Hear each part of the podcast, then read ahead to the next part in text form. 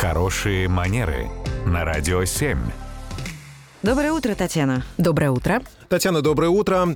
Есть такое мнение, что если видишь, что опаздываешь на встречу, то вот за сколько времени нужно об этом предупредить? Опять-таки, существует такая версия, что можно отменить встречу и за 10 минут.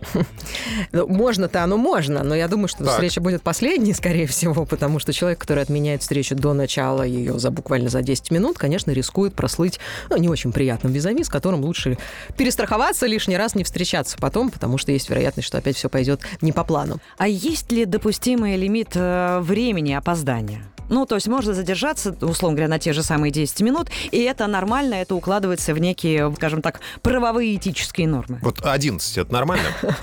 Ну, я не думаю, что кто-то будет сидеть с секундомером, но здесь имеет значение, во-первых, культурологический фактор. Вот в нашей культуре можно себе позволить плюс-минус там 10 минут опоздать, мы не считаем это чем-то ужасным, да, там, а в западных культурах во многих, например, это считается неуважением ко времени чужого человека.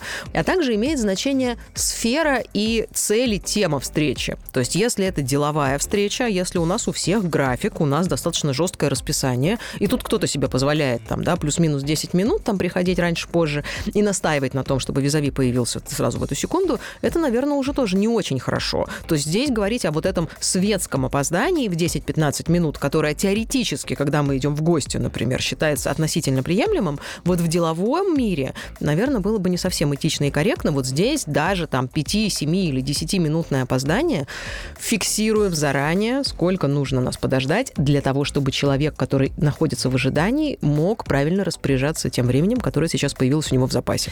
Так что, дорогие друзья, не опаздывайте и присылайте свои вопросы Татьяне Барановой на наш сайт radio7.ru. Радио 7.